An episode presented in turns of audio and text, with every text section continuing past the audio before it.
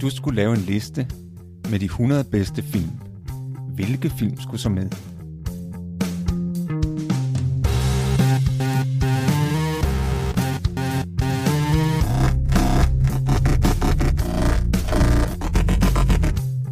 Hej, jeg hedder Morten. Og jeg hedder Thomas. Lyt med, når vi taler om vores liste med de 100 bedste film.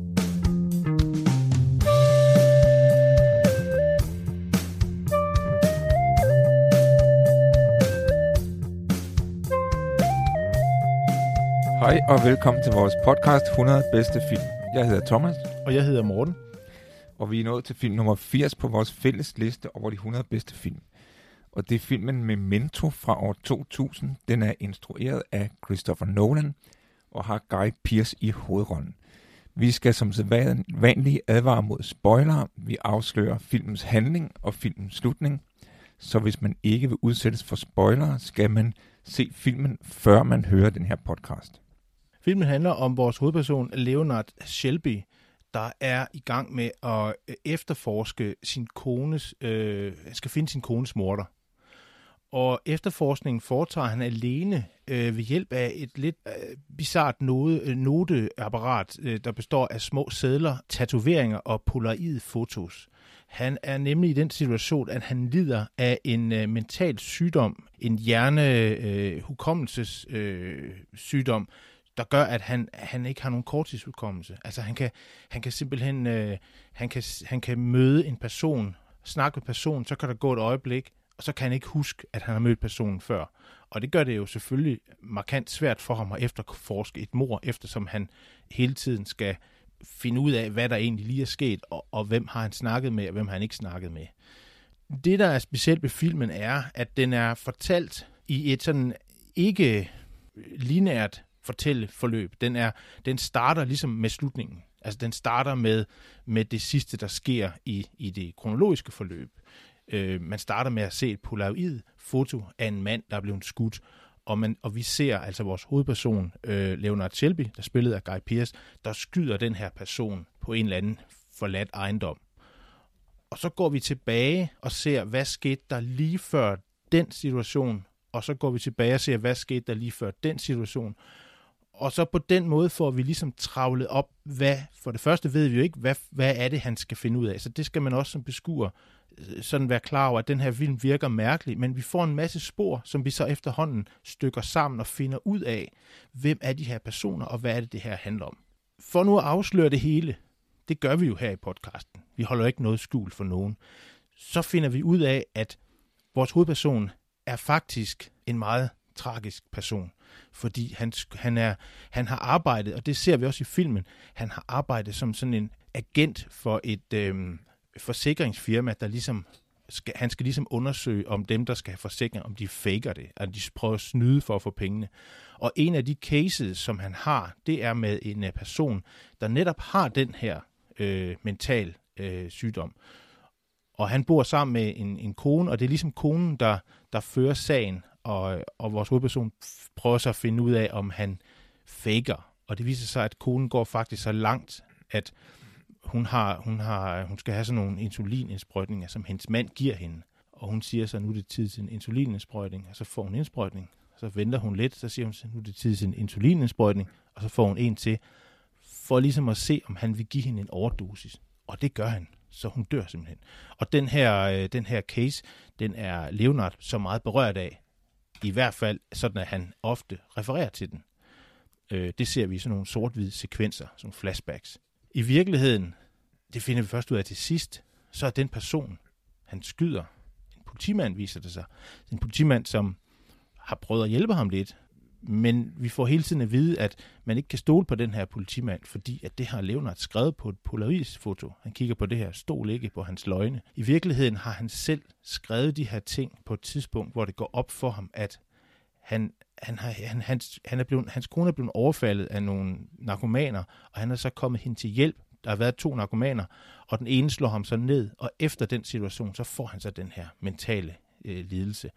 Og hans kone... Øh, er, øh, jeg tror hun er død simpelthen, øh, i, fordi at han har haft den her lidelse, hun kunne ikke bære det mere, og, og så hun så, jeg tror, han, jeg tror faktisk, det er, det er ham, der har skulle give hende de her injektioner, og så har han givet hende nogle forkerte injektioner. Alle, det må vi lige snakke om, Thomas, hvordan det helt hænger sammen, fordi der er mange løse ender i den her film, men man skal nok se det nogle gange for at få styr på hele komplekset. I hvert fald, så er det sådan, at han, han ligesom, de har fundet den her narkoman. De har løst mysteriet. Det var et overfald, og de har fundet ham. Han har faktisk ovenikøbet, så vidt jeg husker, slået ham ihjel en gang.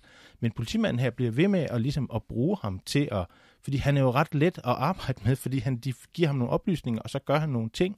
Han kan ikke, han kan ikke huske det. Han er jo en, en sølle, sølle stakkel, som bliver udnyttet, og det ser vi også i filmen mange eksempler på, hvordan han bliver udnyttet den her. Og på det tidspunkt, da, han, da vi ligesom til allersidst får det her at vide, så ser vi, hvordan han ligesom skriver nogle ting til sig selv, der gør, at han på et tidspunkt vil finde ud af, at ham er politimanden af skurken. Og det ender så også med, at han slår ham ihjel. Så det er en meget, meget tragisk, tragisk film. Det, ja, det er også en, det er en film, der er øh, svær at blive klog på. Eller den er, den er svær at fortolke, og, og i, i mange tilfælde står det åbent, så man faktisk ikke kan vide med sikkerhed, hvad der er sket. Altså vi kan som tilskuere heller ikke vide med sikkerhed, fordi der ligesom bliver åbnet for forskellige muligheder. Men det er måske også en af filmens pointer, at i virkeligheden ved vi ingenting med sikkerhed, så vi er faktisk nødt til at ligesom, konstruere vores egne fortællinger, ligesom de gør i filmen. Man kan jo også spørge, hvilken genre det her er den her. Det er, jo, det er, er det en thriller, eller hvilken type thriller er det, hvis man skal genrebestemme filmen? Ja, det, det kom jeg faktisk også til at tænke på. Øh, jeg har tænkt på det på den måde, at det her med, at det ikke er sådan et normalt narrativt forløb, det har vi været ude for i hvert fald to gange øh, i forhold til de film, vi har talt om. Pulp Fiction opererede lidt på samme måde, øh, dog ikke helt, men også igennem nogle forløb, der sådan var konstrueret. Og så var der den øh, film, den meksikanske film Love is a Bitch, der også handlede om tre historier, der ligesom knyttede sig sammen omkring trafikuheld. Så man kan jo sige, at det er en, det er en filmgenre, der leger med det her narrative forløb. Og ellers vil jeg nok sige, at det er sådan en noir thriller. Ja, ja det tænker jeg også. Er det ikke sådan den, den på, stemning? Ja. Og det bliver jo fortalt bagfra, eller der er ligesom to spor. Der er et, der kører forlæns, og så er der et, der kører baglæns. Og scenerne kommer på den måde, at vi ligesom ser slutningen af scenen. Og så lidt senere, så ser vi, hvordan den scene, hvordan det er startet, den sekvens. Altså filmen er opdelt nogle sekvenser, som bliver vist bagfra. Men den enkelte scene bliver også ligesom vist bagfra, fordi vi ser slutningen af scenen, og så ser vi samme scene, men fra starten, så, så med, med, med en bedre forståelse. Ikke? Og man kan jo... Filmen er meget anerkendt, har fået mange øh, god kritik, og vist også nogle priser, og er blevet fortolket på forskellige måder. Altså man kan jo, en måde fortolke på, det er, at måske fortæller den os noget om, hvad, hvad, hvordan vores hukommelse fungerer. Og det, altså hukommelse i det hele taget er jo et, øh, et stort tema i filmen. Når man sidder og ser filmen, så sidder man og tænker på, hvor skrøbelig er vores virkelighed i forhold til hukommelse, og hvad, hvad vil der egentlig ske med vores liv, hvis vores hukommelse fik et knæk, eller fik et, et, skød, et stød, eller, eller, eller øh, flyttede sig. Og det kender vi jo mange tragiske sygdomme, øh, der gør Alzheimer og, og andre ting, der, der rykker ved det. Og, og, og det, er jo, det er jo virkelig tragisk at opleve et menneske, der ikke kan huske. Altså, det er jo meget virkelighedsfjernt, hvis man ikke har nogle relationer, en fælles hukommelse om, kan du huske, du gjorde det? Ja, ja, det kan jeg godt huske. Og så blusser de her erindringen op, og man kan nærmest se på folk, når de kan huske, ja, det var så dejligt, vi var ude at bade, det var så sjovt, og det var så varmt, og man kan, man kan næsten dufte det og have stemningen. Men hvis, hvis man ikke har de der relationer, så bliver man jo, øh, så bliver livet og virkeligheden meget hurtigt, meget sådan tom. Så en anden måde at fortolke film på, det er, om ikke den muligvis er inspireret af postmodernismen. Fordi at øh, postmodernismen, det er jo en filosofisk strømning, som har været meget dominerende de sidste cirka 40 år. Og hvor den grundlæggende idé er, at, at der findes ikke nogen kendskærninger, der findes kun fortolkninger. Og det er jo også det, der sker i det øjeblik, men ikke har nogen hukommelse. Du ved ikke, hvad der er sket. Du kan have nogle teorier om det, men, men, men du kan ikke vide det med sikkerhed. Og det er jo det, som sådan set præger hele øh, filmen sandheden er noget, han, hovedpersonen selv må konstruere. Og, og, og vi ser jo også, at man kan sige, at filmen ender med, at han bliver vidst om, at han, han konstruerer sin egen sandhed. Og han vælger jo at, man kan sige, lave en form for selvbedrag. Fordi da han finder ud af, at den her politimand har udnyttet ham og brugt ham til at slå forskellige mennesker ihjel, i den tro, at, at det var ham, der havde myrdet hans kone, ikke? og så, Øh, øh, så finder vi en ny bagefter, og det er sådan en proces, der kan gentage sig gang på gang, så den her politimand har udnyttet ham, men, men så beslutter han, at han vil slå politimanden ihjel, men, men, men han vil gøre det på den måde, at han giver sig selv nogle spor, som, som får ham til at tro, at det er ham, der er konens morder. Og det er jo det faktisk den scene, som filmen begynder med. Man kan sige, at den begynder med slutningen, eller måske begynder den der med fremtiden. Fordi at filmen begynder med, at vi ser, at han slår ham der, vennen i gåseøjne tæt ihjel, som, som i virkeligheden er den her politimand, der har udnyttet ham. Og filmen slutter med, at vi ser, hvordan han beslutter at slå ham ihjel, ved at give sig selv de her spor, som fører til ham. Ja, og det, og det er jo det, der er så tragisk, også øh, i forhold til, at, at hvis man skal tale om, er der nogen held i den her film, er der nogen skurke, så kan man sige, at, at øh, øh det er lidt svært at svare på, det er meget tragisk det hele, men den, den største held er måske den øh, skurk, der har udnyttet øh, vores offer mindst. Det, det, det er jo sådan ligesom der, hvor vi er øh, på den her skurke heldeskab, for der er jo nogen, der har bare udnytter ham. Der er sådan en, en modbydelig scene, hvor han er inde på en krog, hvor de, har, hvor de spytter i en øl, ikke? og han spytter også selv øllen. Og så lidt efter har han jo glemt det, og så giver de ham øllen, og så drikker han af den, ikke? Altså, det, det er jo på det plan, han ja, altså, bliver udnyttet, ikke? Præcis, og altså, alle udnytter hinanden. Jeg tænker, at det er måske det, der sker. Altså, hvad sker der med et samfund, hvor der ikke er nogen sandhed, eller hvor man ikke tror, at der findes en sandhed? Og der tror jeg måske, at det er en af filmens pointer, at jamen, hvis ikke man tror på, at der findes en sandhed, så får man et samfund, hvor altså, der er en hel masse andre værdier, der også skrider. Altså der, så er der for eksempel værdier som loyalitet eller ærlighed. Ærlighed giver heller ikke mening længere, hvis der ikke øh, findes nogen sandhed. Man kan også spørge, jamen, hvad så med kærligheden? Kan kærligheden eksistere, i, hvis der ikke er nogen sandhed?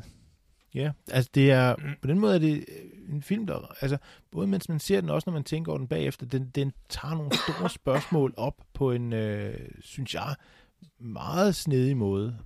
Det er, jeg synes, det er sådan en lille perle af et stort mesterværk, den her film. Den, den kan man altså vende tilbage til, og, og man kan også tænke, uha, det her, det kunne, det kunne have været gjort rigtig dårligt af instruktøren. Altså, det kunne have været floppet helt, men, men det flopper bare ikke. Det er, det er, det er mesterligt øh, gjort, og, og det er jo også der, hvor Christopher Nolan er, er jo, altså, jeg tror virkelig, han slog, jeg tror, det var hans anden film, den her, og, og han slog virkelig igennem på den, og har, har, har, har siden lavet nogle, nogle meget spektakulære film, og er jo virkelig en, en af de, sådan, ja, jeg ved ikke, altså i forhold til vores liste, sådan moderne instruktører, der, der har noget nyt på hjertet i forhold til det at lave film, og hvordan man, man oplever film. Nu siger du, at der er jo ikke rigtig nogen helte i den her film, og, og, og der er heller ikke rigtig nogen relationer, der fungerer. Altså, øh, filmen består en hel masse relationer, hvor, som ikke er, hvad det ser ud til, og hvor folk udnytter hinanden. Altså for eksempel, øh, den her ven, som man kan spørge, er det i virkeligheden en ven? Ikke? Er det ikke bare en, der udnytter ham, ham her til det? Ikke? Eller hvad med den her kvinde, han øh, møder? Natalie, ikke? Natalie, som man, ja. ser, til at begynde med at se ud, som om hun vil hjælpe ham, og måske får de også et romantisk forhold, eller erotisk, øh, men, men hvor vi så øh, ender med, at vi ser, at hun lige fra starten har besluttet at, at udnytte ham, og faktisk på sådan en sadistisk måde, hvor hun starter med at fortælle, at hun vil udnytte ham, men jo sådan fryder sig ved tanken over, at det vil han ikke kunne huske. Nu, nu har jeg endda, jeg har fortalt, at jeg vil udnytte ham, før jeg gjorde det, men, men det kan han jo ikke huske. Så der er nærmest noget sadisme i det. Ja. Og, og, øh, og hvad så med hans kone? Altså, man sige, det eneste øh, tegn på øh, ægte kærlighed i filmen, det er måske det forhold, han har haft til sin kone, men, men, men hun er jo død. Så, så altså, man kan også tolke det som om, at, at sandheden dør med hans kone.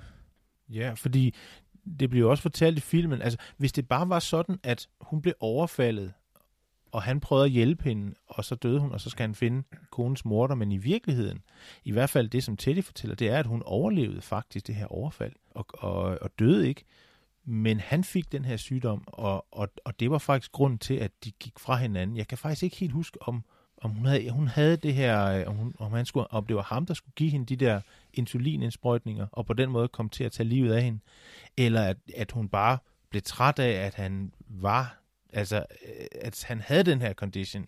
Altså i hvert fald, øh, ham, hans ven i godsøjen fortæller ham, at det var hans kone, der havde diabetes. Ja. Det er også en interessant historie, den her med, at øh, han forsikring, som han forsikringsagent har undersøgt, den her mand, ikke, som havde samme lidelse, og hvor han når frem til, at det er psykologisk betinget. Han siger ikke, at han faker det, han siger, at det er psykologisk betinget, og det er det, hans kone har svært ved at forstå. Og som du sagde før, hans kone sætter øh, manden på den her prøve af, at med, at han skal give hende insulin, og, og så må han da huske, hans kærlighed til hende må, må da få ham til at huske, at han har gjort det. Og det husker han så ikke, og så, og så ender det med, at han slår hende ihjel, eller hun lader ham slå sig ihjel. Ja, det er sådan, det er. alt for meget insulin. Ikke? Ja. Så hun sætter ligesom hans kærlighed på prøve. Og, og, og den her sag forfølger ham, men han er også, han har lavet om på historien, fordi at i virkeligheden får han at vide, hvis vi kan stole på det altså, af politimanden, vennen i vores øjne, at jamen, han havde slet ikke en ko, slet ikke en kone, den der mand. Nej, Det og han var en faker. Han, var sådan en var conman. faktisk en faker. Og at, og at ham her Leonard faktisk afslørede ham. Det lykkedes ham at afsløre ham. Det der, er var ikke, meget imponerende. der er ikke så- noget at have dårlig samvittighed over i, li- i virkeligheden, Ikke- hvis, nej. det, hvis det er sandt med det forbehold. Vi, vi kan jo he- heller Det- ikke som det publikum, vi vi, jo vi er jo på en måde i samme situation. Vi kan heller ikke vide, Nej. hvad der er sandt af det, der bliver fortalt os. Men, men ifølge det, som ham bliver Teddy fortæller, så, så det er det en historie, han selv har fabrikeret. Det her med, at, han, at den der mand, der havde samme lidelse, skulle have haft en kone, som havde sat ham den her prøve. Ikke? Øhm, men, men det her med hukommelse, Thomas, det, det, det, nu siger jeg lidt noget sjovt. Jeg kan ikke huske, om jeg har sagt det, men, øh, det, men, men det er jo også noget, når man laver podcast, for eksempel, at man sådan sidder og husker, okay, hva- hvor, hvor er vi i vores podcast? Har vi, hvad har jeg sagt? Hvor er vi? Altså, hukommelse er meget, meget skrøbeligt. Ja, det er rigtigt, og, øh, og det, det er også et spørgsmål, som filmen øh, stiller. Altså, hvad er egentlig hukommelse, og hvordan fungerer vores hjerne? Hvordan fungerer vores sind? Jeg lader mærke til, at, øh, han, at øh, den måde, han prøver at huske på, det er jo dels ved, at han har tatoveret nogle ting på sig selv. I øvrigt sådan nogle meget dekorative tatoveringer. Jeg sad og tænkte på, jamen, skal jeg forestille, at han selv har lavet de her tatoveringer? De er da temmelig flotte. Nogle af sådan gotiske bogstaver, eller hvad det er, ikke? Nej, nej, det er en professionel tatovør, ikke? Som han har fået til hjælp. Men så tager han jo også de her polaroidbilleder, ikke? Og så skriver han kommentarer, ikke? Hvor, hvor, for at huske en person, så har han et billede af personen, hvor der så, han har så skrevet noget ned om personen. For eksempel er den person til at stole på, eller ej. Så er problemet jo, at de kommer i konflikt med hinanden, fordi han siger, at jeg, han, jeg ikke kan stole på hende, og hun siger, at jeg ikke kan stole på ham. For eksempel hende der Natalie siger, at han kan ikke stole på Teddy, og Teddy siger, at han kan ikke stole på Natalie. Og, og, men, men så det, der afgør sagen, det, det er det, som man med, med, som jeg ser det, med, som man med et psykologisk udtryk kalder confirmation bias. Confirmation bias, det betyder, at jamen, hvis vi er i tvivl om noget, så er vi tilbøjelige til at vælge den oplysning eller den sandhed, der bekræfter det, vi tror på i forvejen, og afvise den nye oplysning. Øh, og det er jo faktisk også det, han gør her, fordi at øh, i det blik, at de to ligesom bliver spillet ud mod hinanden, og hver især siger, at du kan ikke stole på den anden, så går han efter det, han fik at vide først. Og det, han fik at vide først, var, som jeg husker det, det var, at øh, Natalie sagde, at han ikke kunne stole på Teddy. Og så var det først senere, at Teddy sagde, at han ikke kunne stole på Natalie. Så det, han tror på og er fast ved, det er, om det må være Teddy, jeg ikke kan stole på, og Natalie, jeg kan stole på. Og det er i hvert fald en fejl, at tro, han kan stole på Natalie. Det er, en, det er jo en stor fejl. Jeg tror også, det er noget med, at, at øh, han stoler på hende, fordi hun havde haft lidt i samme situation som ham selv. Hun er også blevet udnyttet. Og det er jo også det her bias, ikke? at han tager lidt, han har lidt sympati, part, sådan et parti for hende, så der må, må det, hun siger jo være rigtigt. Så har du også haft sex med hende. Det kan også være, det hjælper Det- på det. Det er alt det, men, men han, jeg kan huske på et tidspunkt, har han også en diskussion. Jeg tror nok, det er med Teddy, eller også er det med en anden. Der er, der er flere personer i den her øh, film. Der er ikke så mange personer, men, men de personer, der er, de, øh, det er igen noget andet, øh, som, som vi også vil, eller i hvert fald, jeg synes, vi skal rose filmen for, det er de her bipersoner, der er med, fordi de gør det utroligt godt. Det er meget... Øh, de, de er på øh, sådan forholdsvis kort tid. Den er jo ret meget båret af ham her Guy Pearce, som, som gør det fortrinligt. Men, men de bipersoner, der er med, de, de, øh, de pumper altså virkelig noget, øh, noget godt skuespil igennem. Og, og en af den diskussion, øh, diskussioner, han har med en af de her bipersoner, det er det her omkring, ja, men det er jo ikke, det er ikke spørgsmål om, hvad man kan huske. Det er fakta. Det er, hvad man har skrevet ned. Ikke? Det er fakta, det er fakta, det er fakta, der, der bygger vores liv bygger på. Og der kan man jo bare sidde og se, det er jo ikke rigtigt. Det er jo hukommelse, det er jo, hvad du kan huske. Fordi fakta får jo kun kraft i forhold til, at man kognitivt knytter det sammen, så det giver en fortælling. Altså en, en masse fakta, hvor der ikke er noget... Altså det er jo ligesom med viden og forståelse. Hvis du har en hel masse tal og numre og ord, hvis du ikke forstår det, jamen så giver det jo ingen mening. Og det er jo netop meningen, der bærer virkeligheden igennem. Ikke? Og det er jo det, som der er med ham. I et øjeblik, han har en mening, jeg skal finde morderen, så kører det bare det ud af. Ikke? Hvad nu, hvis han ikke havde noget mål med sit liv? Jamen, altså, det, det er også, det er også et, et spørgsmål, der bliver stillet øh, flere gange i løbet af filmen, og også til sidst, altså hans slutreplik handler også om, at hans liv må jo have mening. Det, det er jo sådan set det, som Teddy, hans politiven i gårsøjne, har, har hjulpet ham med.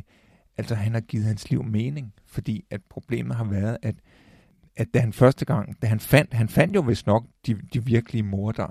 Ja, det, gjorde, det gjorde det. I hvert fald og så også slå dem ihjel. Ikke? Ja. Men problemet var, at han kunne ikke huske Han kunne ikke huske, at han havde slået dem ihjel. Så øh, derfor følte han jo igen den her utilfredshed, eller tomhed ved, at, at han havde ikke fået hævnet konens død. Og så var det, at politimanden fandt på, jamen så finder vi det bare nogle nye morder, han kan, slå, kan slå ihjel. Og det har han bare gjort mange gange. Ja, og, og så, så spørgsmålet, man kan jo opfatte som om, han, han er blevet udnyttet af den her politimand, men man kan også opfatte det som om, at den her politimand har sådan set bare hjulpet ham med at finde en mening med sit liv. Ja. Fordi at vi er jo alle sammen, jeg tror, hvis man ser det i det her postmodernistiske perspektiv, så er der dybest set ikke nogen mening andet end den, vi selv har fundet på. Og det er sådan et, sådan et, et livsvilkår, vi alle sammen lider under, kan man sige, at vi er selv nødt til at opfinde en mening, og vi har, der findes ikke andre meninger end dem, vi selv har opfundet. Og så kan man jo spørge, jamen, er det i virkeligheden ikke et stort selvbedrag, eller det er måske også det spørgsmål, som filmen stiller, fordi han ender med at begå et, et åbenlyst selvbedrag, hvor han med vilje snyder sig selv, narrer sig selv, og han, han sletter beviserne for, for det mor, han lige har begået, så han kan glemme det. Og så i stedet for øh, sætter sig selv op til at slå ham der det ihjel, som han ved ikke er morderen. Det ved han godt, det er ikke morderen. Det er bare en, der har udnyttet mig og bedraget mig, og som jeg derfor ønsker at slå ihjel. Men nu får jeg det til at se ud som om, at det var ham, der slog min kone ihjel, sådan at jeg på et tidspunkt i fremtiden kan finde ham og slå ham ihjel. ja, det er, som vi starter med at sige, en meget tragisk film, der tager, tager pulsen mm. på hukommelsen. Hukommelse er også noget, som vi kender fra mytologien, skal vi også lige huske at gøre opmærksom på. Der er jo den her flod Lete, hvor øh, når man drikker af den, så glemmer man. Og det er jo nok også en skillelinje mellem livet og døden, det er det her med hukommelsen. Altså, jeg tror ikke, zombier har nogen hukommelse. De har måske sådan en drift. Jeg kan huske, da vi, da vi talte om zombiefilm, så, så gik de tilbage til det øh, supermarked, hvor de plejede at komme, og de gør ligesom de ting, som de plejer at gøre, uden der egentlig, det er sådan ligesom en ren refleks, ikke? Men, men i øjeblikket, hvis man kan huske noget, så kan man også ændre noget, ikke? Og, og i et øjeblik, man ikke kan huske, jamen så hører man nok dødsriget til. Jamen altså spørgsmålet er jo også, hvis vi, vi, vi skal lidt ind på det her med, med sådan hjerneforskning, jamen, om hukommelse egentlig er en velsignelse eller en forbandelse, eller om det måske kan være begge dele, fordi når man nu husker noget dårligt, noget traumatisk, vil det ikke være bedre, hvis man bare havde glemt det? Og jeg ved, der er faktisk inden for hjerneforskning, har man, har man forsket i, om man ikke man kunne simpelthen kunne slette sådan nogle dårlige erindringer. Og der, det medfører også, også en etisk diskussion. Jamen, er det ikke uetisk at gøre det? Øh, jeg kender det godt, det der med, at der var der nogle ting, man vil ønske, at man ikke kunne huske. Jeg kan huske, der var en, en stor litterat, øh, der sagde, at han ville ønske, at han hvert år havde glemt, at han havde læst Don Quixote, for så kunne han læse den igen med præcis, samme præcis, så, så, ja, så, så, så det kan sådan set både være gode og dårlige oplevelser, ja. som, som man måske vil ønske, at man ikke kunne huske. Så der, er jo, der kan faktisk være en, en vis fornuft i, at man... Altså, jeg at håber, man, ja. Jamen, jeg, man vælger, hvad man vil huske. Ja, man vælger, huske. Jeg tænker bare på, om vi egentlig har lavet den her podcast en gang før. Jamen, jeg, ved, jeg ved det ikke med sikkerhed. Jeg kan, jeg kan ikke huske det. Jeg kan ikke huske det. Heldigvis så optager jeg vi Jeg kan heller ikke huske, hvad jeg har sagt i løbet af den her podcast. Nej, det det. Må jeg, skal jeg sidde og gentage mig selv. Ja. Og, og øh, jeg kan ikke huske, hvad jeg har forberedt. Vi kan ikke Eller om jeg, om jeg det hele taget har forberedt noget. jeg, jeg, jeg har nogle papir her foran mig, hvor der står noget på. Ikke? Ligesom ham der film. Ja, der jeg, jeg ved ikke, står andet. Jeg ved ikke, om, om det har noget at gøre med den her podcast. Nej, jeg har også skrevet noget ned, men jeg kan ikke huske, om jeg har sagt det, eller om det egentlig hører til den her podcast. Jeg kan ikke huske, om det var meningen, at jeg på et tidspunkt skulle afslutte den her podcast. Det tror jeg nok, det var. Det kan godt være, det var. Og jeg tror, jeg vil, jeg vil, jeg vil, gå, jeg vil sige, jeg tror faktisk, vi nået dertil. Jamen, er vi færdige med at lave podcasten? Nej, vi er ikke sluttet det, endnu, vi, vel? vi, er, vi er ikke, færdige. jeg tror stadigvæk, vi er i gang med podcasten. Den stadig- lyser stadigvæk rødt Ja, her vi er på stadig i gang med øh, podcasten. recorderen. Og jeg tror nok, hvis jeg husker rigtigt, at det var min opgave at runde af. Så det vil jeg gøre. Det vil jeg satse på, at det, det, var, det var det, vi aftalte. Så det vil jeg gøre nu. Hvis, hvis du, medmindre du kan huske noget, du lige skal have sagt. Nej, jeg, jeg, har, jeg tror, jeg har, jeg tror, jeg har sagt det. du tror det, ja. ja. Vi kan ikke vide det. Nej. Jeg hedder Thomas, jeg hedder Morten. og den næste film på vores liste, det er filmen 13 Days fra 2000, som er instrueret af Roger Donaldson, og i en af hovedrollerne har Kevin Costner. Vi ses.